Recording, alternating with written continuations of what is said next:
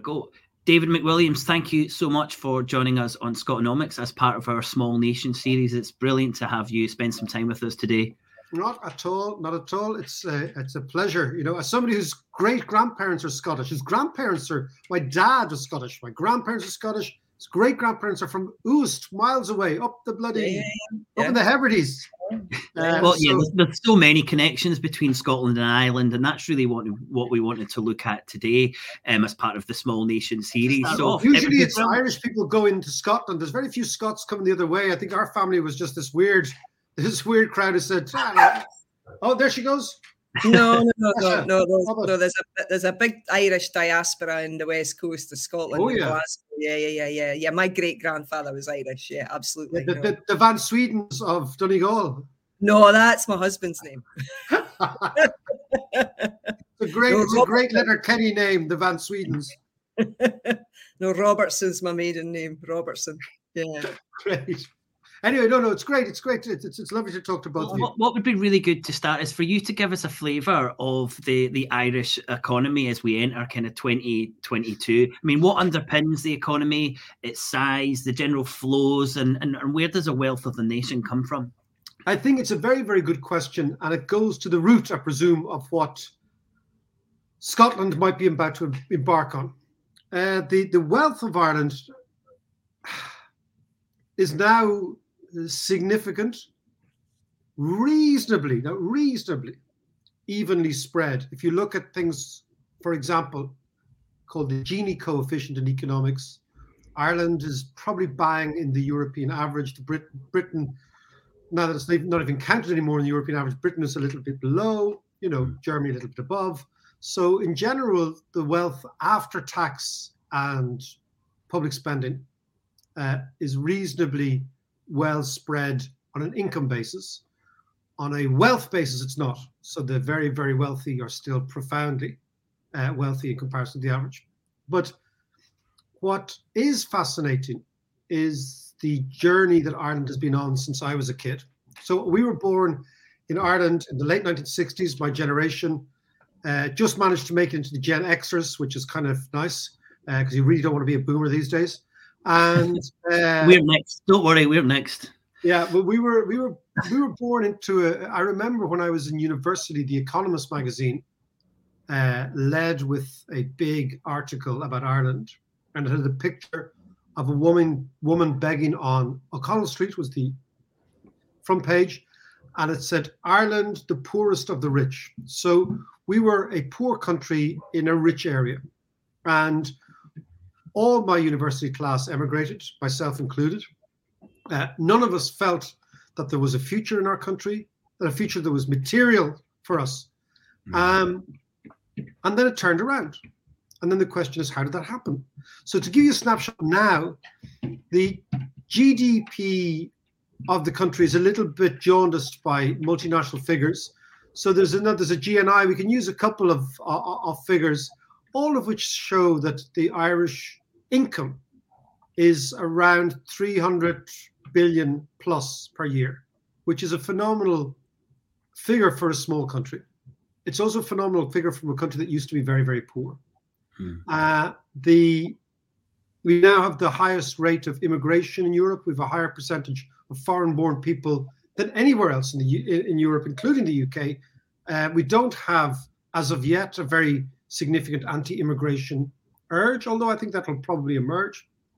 Um, the the key story in Ireland was the following: when, when you go independent, we went independent 100 years ago. This actually this yesterday, which mm, is good opposite, and we had no money, and no capital, and no networks, and no industry.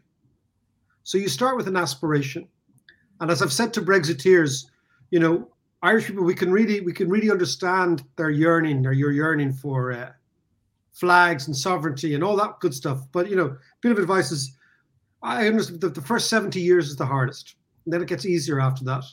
And our first seventy years was very hard. We made lots and lots of mistakes. We became a theocracy. We became far too Catholic, far too rigid. We scared people away, all that sort of stuff. We did everything. If you had actually taken like a blank piece of paper, as I have here, and said what not to do, we did all that stuff, right? Um, but you learn from your mistakes, and we've learned from our mistakes. And the key thing is when you have no capital, you have to make it cheap. So how do you make it cheap? You have to get other people to deploy capital in your jurisdiction that you don't have. So you tax it less. I mean, it's the basic idea. And uh, once you tax it less, capital and money flows very much like water. It flows in the path of least resistance. So if you put up resistance to it, by taxing it a lot or putting conditions on it, then it won't come near you because capital has many, many options. But if you actually make it very easy to deploy capital here, then it'll come. And as a result of that, there are about 400,000 Irish people who work in multinationals.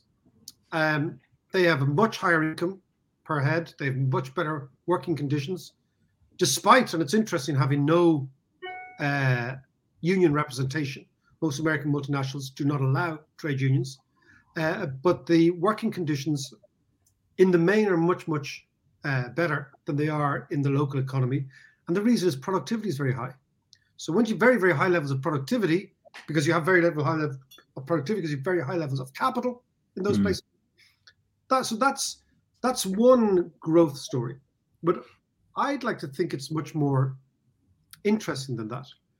I think that the major change in Ireland, and I suspect Scotland will have to go through this too, is a change with respect to risk taking and a change with respect to small and even micro entrepreneurship.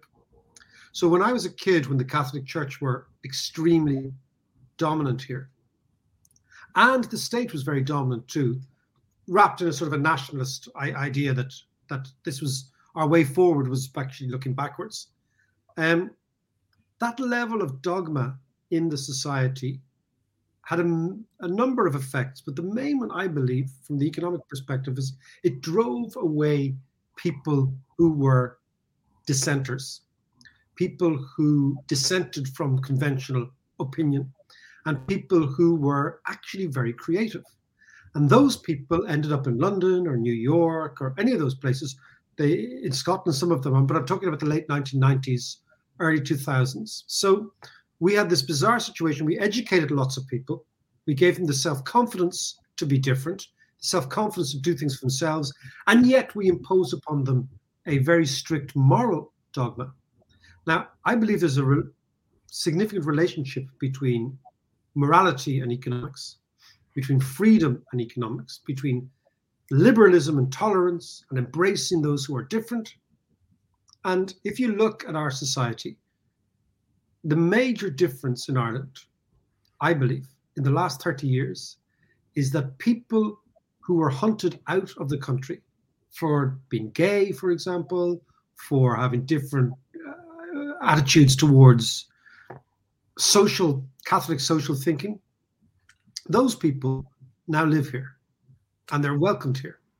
And what you see is, I think that commercial self expression and individual sexual self expression, moral self expression, political are one and the same things. That the type of people who create companies are, by very definition, unusually cussed, strange, iconoclastic folk, right?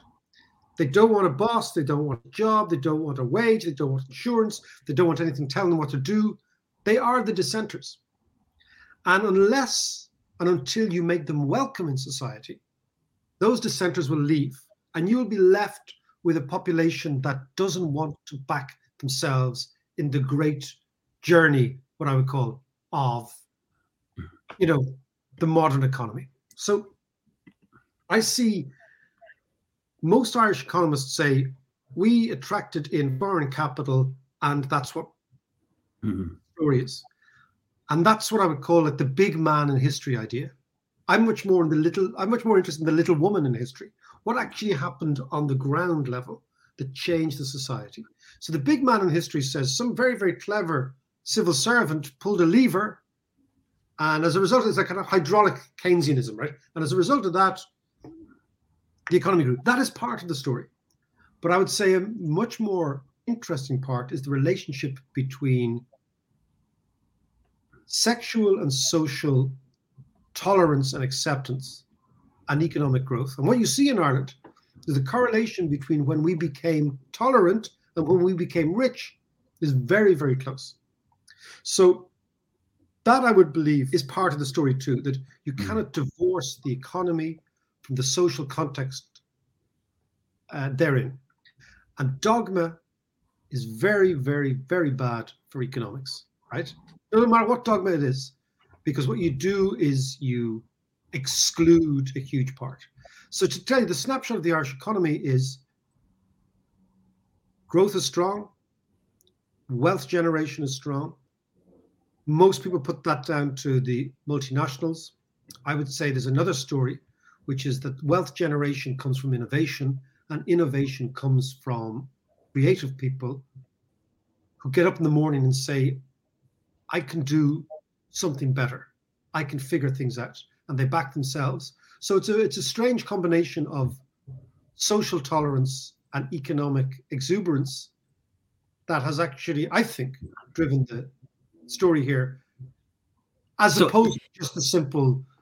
There's lots of multinationals. Yeah. So, so do you think that's the secret then of of blending that um, what people were doing with the capital that was coming into the country at the right time that that, that has made Ireland so peculiar. I mean, Ireland's GDP is bigger than Norway's and it's 50% bigger than Scotland. So, so it, it, it looks it, it looks like there's something very peculiar yeah. it, has, has happened in Ireland.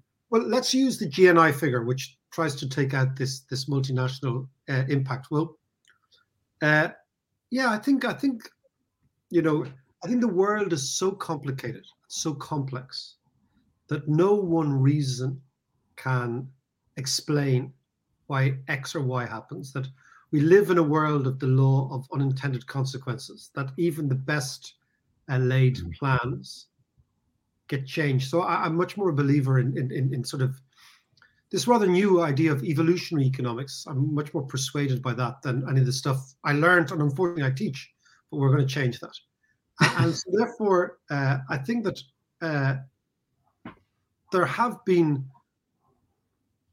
numerous occasions where countries grow very, very quickly. Um, ironically, Northern Ireland grew incredibly quickly between about 1870 and 1920, and that region, um, driven by a lot, a lot, of, well, rather similar things, except they had the British Empire, and the, the British Empire is a very, very good example of making pretty shit products in Britain and forcing people to buy them around the world, which is why that once the British Empire collapsed, British manufacturing collapsed because it wasn't actually good. But during that time as well, they were stopping the home nations making any of competitive products. So it wasn't yeah, just that products were crap; it's the only thing that you could actually get a hold of as well. Yeah, so exactly. fantastic so, strategy. You can't knock it, that's for sure. Yeah. So, in so, of a business. And I think so. Northern Ireland bought into that big mm. time, and then when that kind of quasi protectionist um, structure collapsed, things went backwards. So I, you know, I wouldn't. The inter, the interesting thing is countries can also get poor very quickly. So you know, any casual observer of Latin America will know that Uruguay was the Switzerland of Europe. Mm. It had universal suffrage. It had a free public health system, free public education system in the 19 teens, in the teens, right, and in the 1920s and it, it's like Argentina was the seventh or eighth richest country in the world, and then it went backwards. So things, really bad things, can happen to countries as well as really good things. So we've got to be very aware of that.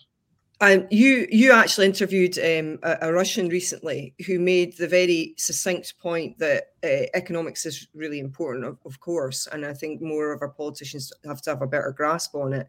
Um, but fundamentally, if you don't have good democracy, this is also a big problem yeah. for any country as well if there's if the, the democracy is poor and you certainly can see that right now in the uk in westminster right now that's very very clear yeah. uh, going back to the point that ireland became independent from the uk and do you think that at that time that people were just so desperate to be released from the oppressor that they didn't really have a plan economically because obviously once you became independent. Um, you know you could have your own currency you could mobilize your real resources and in the case of ireland you lots and lots of young people to mobilize. So do you think yeah. that there just was a lack of imagination about what you could do once you were independent? Yeah i think I, there were there were basically two options open to ireland. Uh, most independence movements if you look at history um, went down the sort of Marxist route uh, very, very quickly. And it makes sense because if you, if you take the Marxist view that imperialism is the pinnacle of capitalism, well, then if you actually try and uh, decolonize, you will naturally shift resources and nationalize them. And that goes with a, a suite of beliefs. Ireland was unusual in that regard that it didn't do that. Uh, we were governed by an incredibly conservative administration in the first 10 or 15 years. Most clearly evidenced, and this is important for Scotland, by our retention of sterling as the anchor currency in Ireland until 1979, right? So the Irish punt was valued one to one for sterling and never devalued against sterling. And the fear was that if we were to devalue against sterling, we would get the tiny amount of capital we had would fly to London. Um, so in order to just even keep that pool of capital here, we had to keep the, the value of the currency attached to the currency of the oppressor, ironically. Um, so that would have severely limited our scope to involve ourselves in any sort of pump priming uh, left wing ideas. But that be that as it may, the, the, first governments built a huge amount of social housing. They remained democratic in the 1930s, which I think of small nations, none did in the 30s, actually, except for Ireland. I don't think there's any small nation in Europe that managed to remain democratic. Uh, so that's quite an achievement. Uh, Fianna Fáil, which were the, the gunmen, the so-called Sinn Féin at the time, came into the tent and actually remained true to democracy. So these are good things. Mm. But the hmm. problem for us was that we got taken over by a theocracy. Uh, you know, and um, and that sent us backwards a long yeah. for a long, long time. But I mean, the independence. The, to come back to independence, a country can't grow up unless it's independent. That's the key, right? Like, there's nothing that focuses your mind more than a budget constraint, and there's nothing that tells you how you're doing more than a bond market, right? So if you've got to get up every morning and you want to build something, you've got to go out and borrow it and you've got to say to people, listen, give us a few quid. Uh, what rate of interest do you think we're going to charge you? It, it's when I look at the regions of the United Kingdom, the countries in the United Kingdom, I just think they've been completely emasculated by London. I mean, it's been it's it's it's it's been an extraordinary. It's extraordinary for me to look at Scotland, which was attracting, and we talked about the Irish diaspora in Scotland. The reason Irish people are in Scotland was because it was a good bloody place to go, right? It was a place that had industry. There was a place that, and and and, and what I see is, uh, and and again, having worked in the city of London and going up to the Scottish financial centres of Edinburgh and talking to the Scottish widows type people, kind of po-faced Eastern Scots, you know. Uh, not that I disliked them, but there was a certain, there a certain uh, it's different in Edinburgh than Ireland. Glasgow, yes, it is. Yeah, they really did. I mean, it was. I'd never really been aware of it because my grandparents never talked about it, and they were a mix. They were half Prads, half Catholics. So they actually came to Ireland because Ireland was actually. It's amazing to think about it. They came to Ireland before the First World War because Dublin was more tolerant of their marriage than Glasgow would have been, which is kind of mm. mental, right? But I remember going to going to Aberdeen and Edinburgh, particularly Edinburgh and having these Scottish people who sounded English that I, I, couldn't understand that first. And secondly, they all these weird names, they kind of first names that were second names and second names that were first names, like Murray Campbell or Campbell Murray. And I was like, anyway, but they they were they were the last vestiges of the Scottish finance industry in the late 90s, right? It's still there, but it's not as important. What I could never understand about Scotland was how the country wasn't like Ireland. It didn't feel dynamic It didn't feel effervescent. it felt, you know, pretty rich by European standards, pretty well off, but you know the the the renaissance, the cultural renaissance that hmm. I kind of expected to feel, I didn't, and I, I think that comes down to not being independent. I really do. Like the thing about independence, it's like being a child. You you know you, you make lots of mistakes. Some, sometimes you grow quickly. Sometimes your growth is stunted. Sometimes you do stupid things, but you're a sovereign creature. Yeah. And, it, and, there's no one to blame. That's the and that's a huge that that's a huge a huge issue with Scotland is that um, um you know w- whether it's right or wrong and it is in some instances and and not in others there's always someone to blame and when you're I, independent there isn't anyone to blame and that completely you. changes your focus on everything that you do uh, okay I would say um I, I was born in the same year as you um and uh, Scotland changed a lot after devolution. It changed massively. I lived in London as well. I moved there for the same reasons lack of economic opportunity here in Scotland, lots of opportunity down there. London loves Scottish, Irish people. They work hard. So they're always getting employed down there in the early 90s when I was living there.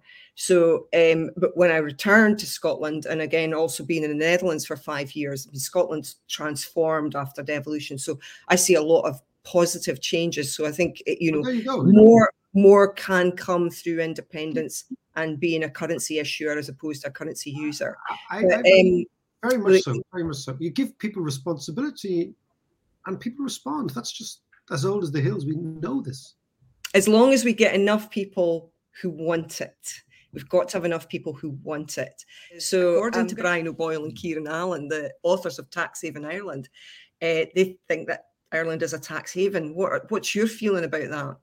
And what's the impact the global minimum corporation tax going to have on Ireland? Well, first of all, the, the global minimum corporation tax is going to make our tax revenue rise. That's the first thing, right? Because any, any country that raises income, look, um, Ireland has signed up to this global minimum tax, right? So suddenly, so therefore, you're not a tax haven, right? You're actually saying, yeah, we're going to do this, right? Did Ireland use tax as an advantage? Absolutely. Should every small country use it? Absolutely. Right? Tax is a policy, right? It's not something that is a given. Now the question is the the, the two authors you mentioned uh, are are also, as far as I remember, and certainly Kieran is a member of the uh, Socialist Workers Party, right? I've done a gig with Kieran. I like him, right? Uh, and and and, and I've done gigs with them. So so they're coming from they're coming from an anti-capital view, right? That's that's that's that's their DNA. I get that, but I suspect that colors their judgment, right? Uh, will foreign capital pull out of Ireland if and when our tax rate goes to 15% and therefore is like everybody else's? No, because once, and this this again comes out, the globalized world is a world of where sovereignty is less than watertight. It's a world of the free, free flow of people and the free flow of capital and the free flow of ideas. And I can't see the situation emerging where Ireland becomes profoundly unattractive for American capital. I, re- I really can't see that. I also don't think that it's an either or, that if the capital comes from the United States, that in some way it has a home to go to. This seems to me to be a bizarrely domesticated view of how the world works, right? Is that vast majority of capital in, in the world is homeless, right? It's it's actually homeless.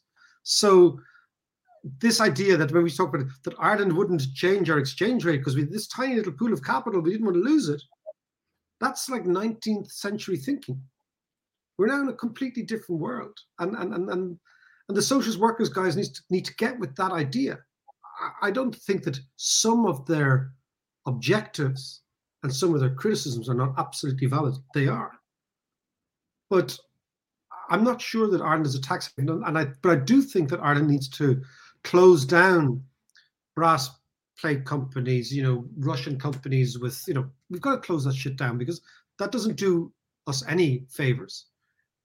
However, give me a small country that doesn't use its tax, and I'll give you an idiotic I country. want to know do you think that Ireland has become too centralised around Dublin?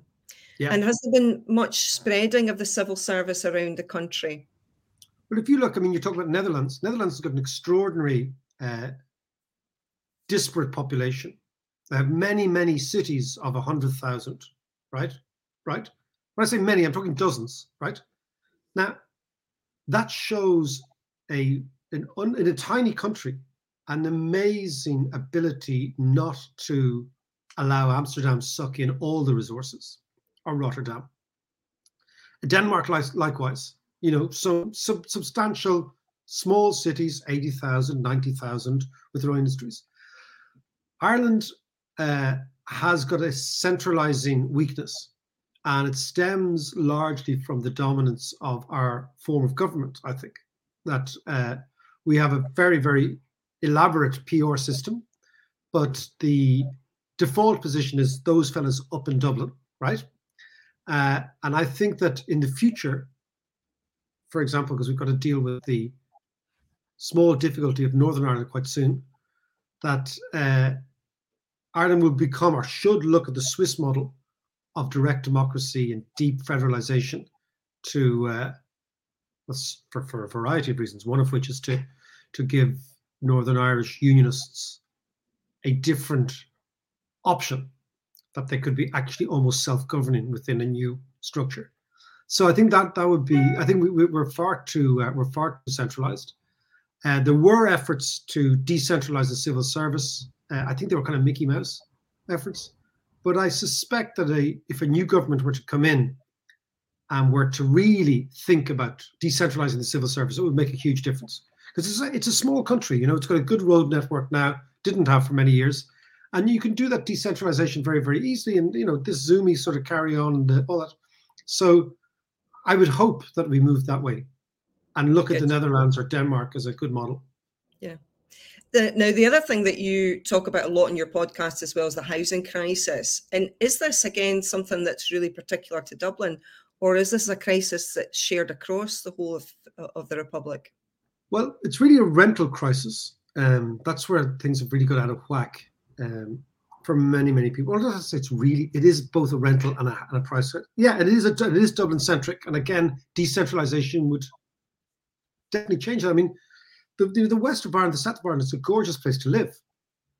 Not if you bloody commute every day in you know in your Honda Civic up and down the road.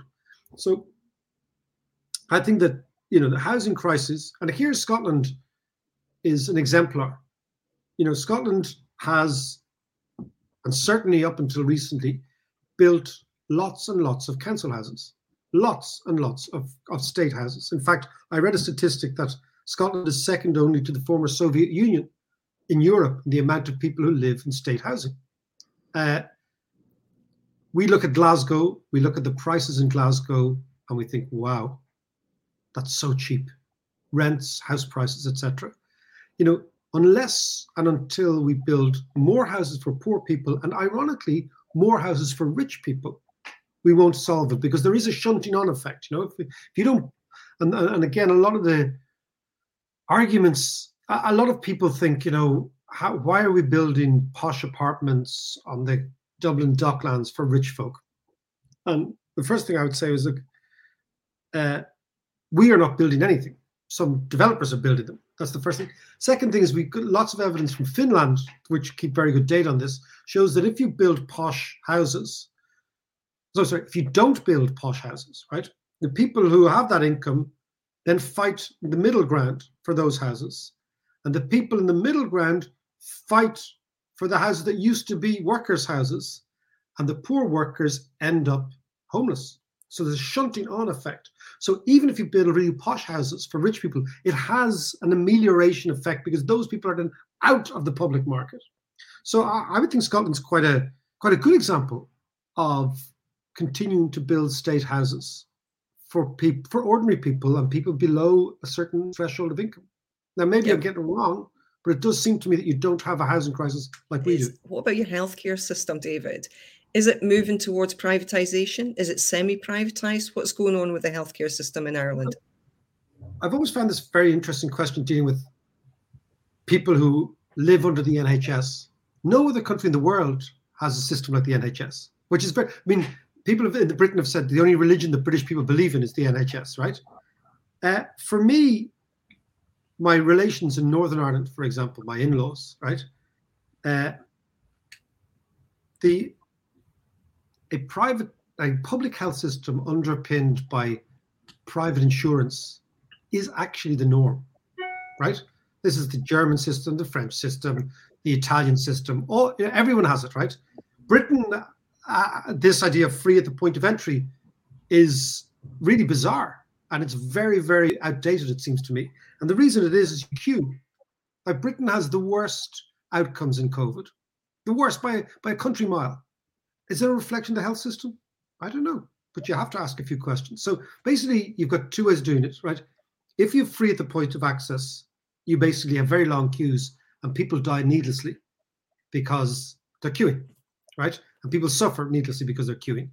And the way in which you ration out the, the resource that is health is you basically say, we all wait. So uh, I'm always amazed in Northern Ireland how long people wait for operations, right? Basic operations, particularly the elderly. So then you've got a situation like Ireland where you have half the country pays private insurance. We have medical cards for people who can't afford uh, or who are under a certain threshold. And we've sort of sliced up the health system. Now that leads to lots of people say it's a two-tier health system. I think it probably is. Okay. I think it probably is. I think that if you're very, very rich, you'll get seen quicker uh, than if you're very, very poor. Uh, but I think that underpinning this is a much more efficient health system in terms of access. Because what you have is you have the private side get seen quickly, liberating resources for the public side. So I, am not sure. I would think the German model is much more interesting for us than the NHS. And the German model is full uh, private and employee contributed health service. I can't see how the other one works efficiently. Mm, well, um, I think if you, I know this is shocking for people. enough money and resources into it as well, and resources is an important well, thing. Look, look, you know, in Northern Ireland, uh, on average, people take nine times more pills than the South. Why? Right. Because they're free. Yeah, but that could also be down to the demographics and what's going on with their health as well. So I'm, I, yeah, but I'm gonna, I'm going to disagree with you on the NHS. I, I know, I know you would, but I, I just find the, I just find the cult of the NHS when you contrast with the outcomes of the NHS vis-a-vis any other health services in Europe, it's appalling. So it's clearly not a model for anybody. It's an ideological, totemic structure that British people hold on to because they've largely not thought about the rest of the world. And that's a problem with Britain is this insularity of thinking. So they don't know what happens in Germany. They don't know what happens in Holland. They've never asked a Danish person, do they pay for private insurance? The Danish person says, yeah, of course we do. That's how it works. Yeah, well, I mean, I did live in the Netherlands and they have moved, they've changed to a more privatized system. And my husband feels that the Netherlands is a less friendly place to live in now. So that's that's his opinion. But um, I have to disagree with you about the NHS. I think it's massively underfunded. But um, using insurance as a way of paying for healthcare makes a lot of sense as long as you can try and ensure that the vast majority of people have access to that insurance. And that's what I think we're trying to do. And it takes a while. We were speaking about the National Health Service there, and you mentioned the UK. And one of the pe- peculiar aspects of the UK is its relationship to the National Health Service, as you said. But can you think of any other ways um, when you're looking at the British economy that it seems so peculiar from anywhere else on the planet? Everything's peculiar about the British economy. Uh, look, it seems to me that from about the 1970s, uh, Britain made a collective decision to run down its manufacturing base and to replace that with a service economy based around finance, more or less in London. Uh, and that was underpinned by openness, by tolerance, by acceptance of immigrants, by acceptance of capital, by open trade, etc. And I, I think the idea was that as we run down manufacturing, we will run up this service sector in London. This service sector in London will generate a massive surplus. Okay. And with that, we will use that massive surplus to ameliorate the regions. Uh, the, the idea, this was before, you know, this idea of killing home rule with kindness, which is mm. an expression in Ireland, right? So that's what we'll do. And then hopefully over time, those regions will recover the Midlands, the Northeast, the Northwest, uh, and ultimately we'll have a balanced economy. But the dynamo is the service sector. And then as a result of that, there has been a very active use of the exchange rate to try and keep Britain competitive. I don't think any other country talks about exchange rates in the way in which British economists do as mm. a hmm. panacea for things, you know? And that comes from the sort of Wynne Godley, Cambridge uh, ideas of thinking about the economy. Uh, well, of course, it, comes from Keynes. You know, it, come, it, it comes from the very activist Cambridge way of looking at economic management. And uh, so Britain made big bets over the last 40 years. And the big bets were finance, housing, services. And you can't say they haven't been unsuccessful. They have been quite successful at maintaining income per head that's still very high, general GDP level, which is what the fifth or sixth biggest in the in the world. La la la la. Um, this is why I don't understand Brexit because Brexit's promise is to subdue that huge part of the economy that is finance, to opt out of trading arrangements, to uh, try and rebuild manufacturing in certain areas. Um, and again, I come back to this idea that manufacturing is very, very hard. It's not easy to hmm. build things. Like you know, you take something like this, right? These are these things are hard to build, right? And to do it perfectly, do it better than the Japanese or the Germans or the French or whatever. And sometimes you can be just too far behind the game. This is my point. So I think that what Britain will have to do, or should do, is ironically do a bit something like Ireland did, attract in foreign capital, right? And realize that maybe you won't be able to build your own brands, but maybe you can just piggyback on other brands. Mm. Um, and in order to do that, you have to give up on this idea that you can create national champions, is what the Tories are talking about now. Yeah, yeah. And and I think it's it's a very tricky thing because you know the UK is still 60 million people. It's still huge. Uh, it is still market leader in I don't know the Premiership. New Zealand. I don't say this glibly. I mean, Premiership is an amazing, amazing product, right? Uh, it's sold all over the world. It attracts in the best footballers, yada yada yada, right? Um, it's a service industry. I'm not sure that Britain can go back to heavy or even light manufacturing as easily as Whitehall believes or seems to believe. Well, I just wonder if if if we're believing the the hype, and because maybe I'm a bit more um, skeptical than you are, but just because the Conservative government are saying they want to do this doesn't mean that they're going to do it. And uh, you know, and I, I think I think Brexit was much more about how to carve up the economy and how to make it much easier to, to to privatize and to and to and to take revenue from. I think it was less about this idea of championing championing Britain British kind of I, ideals. But yeah. in terms of where where we are as the, as, as the UK economy, it doesn't seem like there's many other economies that are like the British economy and relying so heavily on the idea of rentism and how inefficient yeah. and how unproductive that is is as an economy. Is that something you would agree with? I know the UK is a rentier economy. There's no doubt of that. Mm. And and what we can see is not just a rentier economy, but it's captivated by short-termism, really captivated by short-termism. Mm.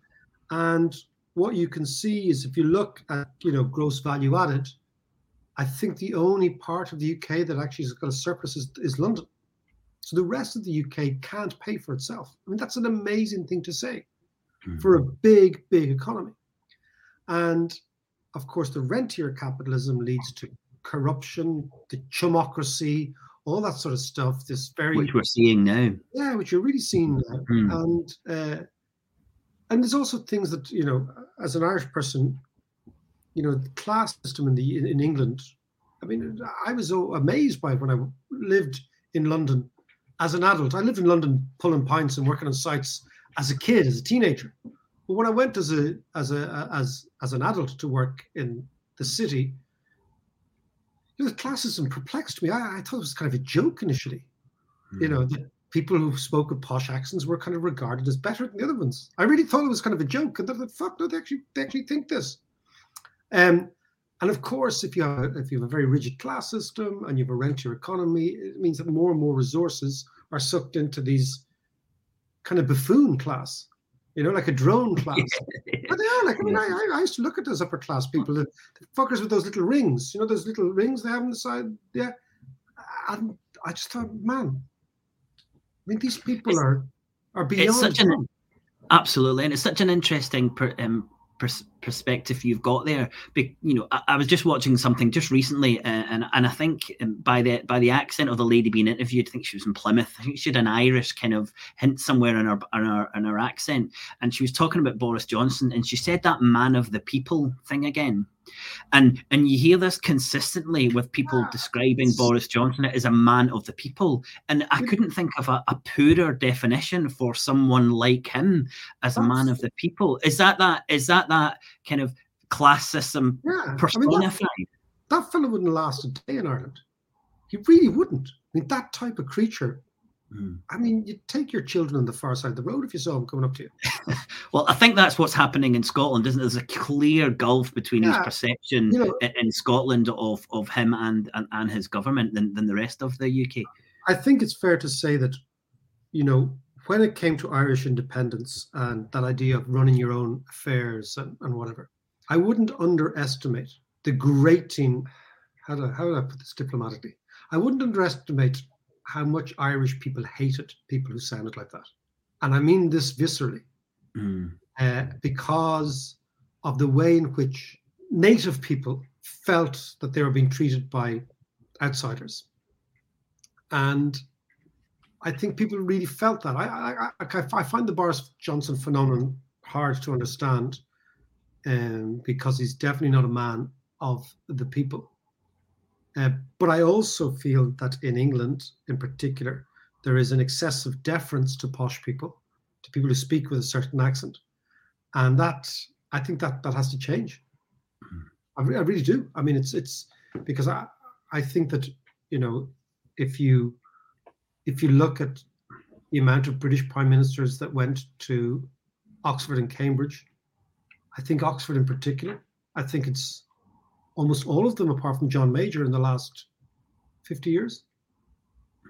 And you think, for example, the college that I went to and teach in is Trinity College, which is, you know, meant to be the old Thai university, has only produced one Taoiseach in 100 years. No, Leo Varadkar, the only one who ever went to Trinity, Wow.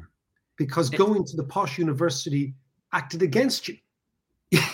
yeah. Do you know what I mean? Because people said, ah, no, we, we don't want to be ruled by people the likes of Mac Yeah. Williams and Varadkar who went to Trinity.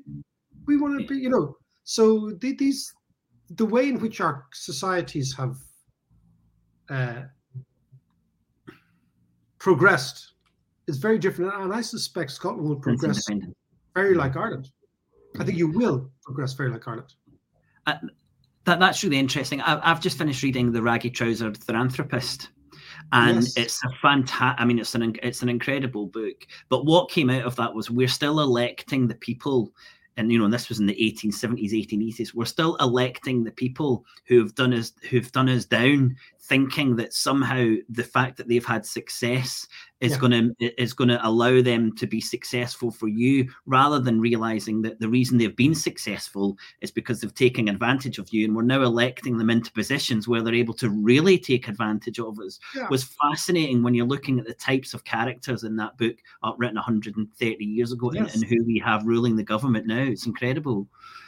Yeah, like you know, I, I think that I think that if I were Scottish, I would have no fear of an independence movement. I think that with respect to the currency, which comes the issue, you already issue your own banknotes, right? These are very important things. You already issue and Hmm. use Bank of Scotland notes, right?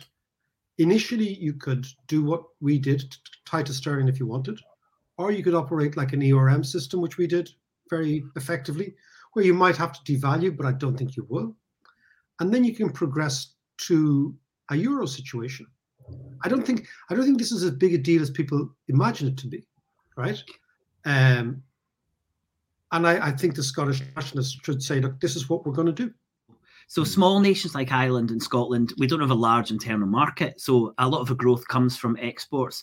Has to. H- How how do you see, or do you see that changing in a world that is more concerned about uh, climate and emissions and these other things that kind of that, that, that are always bolted on to I, mean, I think that a country like Ireland exports services, so they're actually probably Hmm. climate quite neutral. I would say, right? So, um, but we're we're we're we're we're particularly poor uh, in terms of our own domestic use of resources. Uh, I would much prefer to see uh, us. I mean, Scotland has nuclear capacity. That's quite impressive, right? Um, and I would prefer to see us going down that route uh, as well as renewables. And I think that will happen. I think that will happen. But your question is, you know, do you go for steady state growth because of your environmental concerns? Mm, Maybe yes, maybe no. But it's very, very difficult to predict how environmentally sensitive economic growth rates come. So in the past, economic growth was very clearly a resource issue, and it always and and, and every time created problems for the environment. I'm not sure that's going to always be the case, but I do think that you know we need to find a new, much cleaner source of energy, and we need to reduce our energy consumption at the same time. And I would say nuclear is part of that cocktail of solutions. Um, and I think, you know, we'll find that over the course of the next 10 years, more and more countries will increasingly use smaller and smaller nuclear power plants. Mean, the Danes and the Swedes have got floating nuclear operations now. And I- I, I think that's that will be something that, that that'll be part of the solution. And I think Scotland's quite ahead of that. Yeah, certainly. Certainly, when we look at renewables, the, the Scottish government talks a lot about sustainable growth, and and a lot of its growth does come from its kind of very ambitious export strategies. I think they're looking for the Scottish food and uh, food and drink sector to double from I think it's about 1.5 billion to 3 billion in the next 10 years. But if every country, every small country in the world is looking to greatly uh, um, Yeah, no, I know what you mean. Like it, is zero, the amount zero of exports, you know, Yeah. yeah, yeah, yeah, yeah, yeah, it is. It is. Um, you know, with, we'll see. Like the, you know, the the one thing we know about the environment is that these are targets that are missed all the time, and uh, my sense is that unless all governments really, really focus on penalizing emissions. So, for example, you know, cars should be made even more expensive than they are. Public transport should be made free, I believe, everywhere, like like state schools. You know, the idea that you know we would charge our young kids, infants, to go to primary school. You know, I, I think you make public transport free. You issue a perpetual bond to pay for that, and that's just part of the way you do things. And uh, you basically change people's behaviours. Earlier this year, the Scottish Government created the Advisory Council for Economic Transformation, and a few of folk like you got a call. Mark Blyth and Mariana. Mark got a call. Mark's, Mark's great. Yeah, yeah. Did you did you not check your voicemail? you can't be employing outsiders like me. Uh, What, what what would your advice be to the Scottish government that are looking ten years ahead? If you were sitting, you know, next to Mark and and, and, and Mariana, what would you be saying to the Scottish government they should be look for in that kind of ten year But the thing horizon? is, First of all, there's nothing to be afraid of with respect to independence. In fact, there's, from what I can see, it's almost all upside. Uh, what you do is because, as I said to you, it's how a nation grows up. It's how it's how you you walk tall in the world. It's like you're independent. You are a sovereign nation that deals with its own problems, figures out things. If things go wrong, it's your fault. Things go right, it's probably you know you can pat yourself in the back, and you you create a vision for your country, and that vision you can actually put together the structures to achieve that. So the first thing is that independent countries work. Okay, that's the first thing, right? And they work extremely well. And Scotland is reasonably homogenous. It is. It's got. It's amazingly well situated for renewable energy, for all sorts of areas. Then you can take okay the Irish approach, maybe attracting foreign capital, all that sort of. Stuff. I think just go for it. And if the currency is a big issue, well, you know what? Diffuse that issue. Diffuse it, right? Make it go away. That's the whole, whole idea. And what you've got to appeal to is the if you look at small economies, New Zealand, Singapore, Ireland, Israel, you all the Finland, Denmark, all these countries, right? They've all achieved extraordinary things off a pretty flimsy base. And what they have achieved is they've managed to liberate the creative impulses of their own people. And I go back to that idea that I started with that half of the Irish story is about what we felt like ourselves and how we moved to become a much more open society and how that openness created the catalyst for people backing themselves, for people deciding to set up their own little companies, to do their thing. All of that is there. That's there for the taking. I mean, that's that's what's possible. Or you can just go through this decline that you're going through at the moment. Like it's it's the, the, that's the choice. You know, the Scottish decline vis-a-vis Ireland is so obvious economically. You shouldn't even have to go over that again. And it's so unusual because it never had to happen, but it has happened.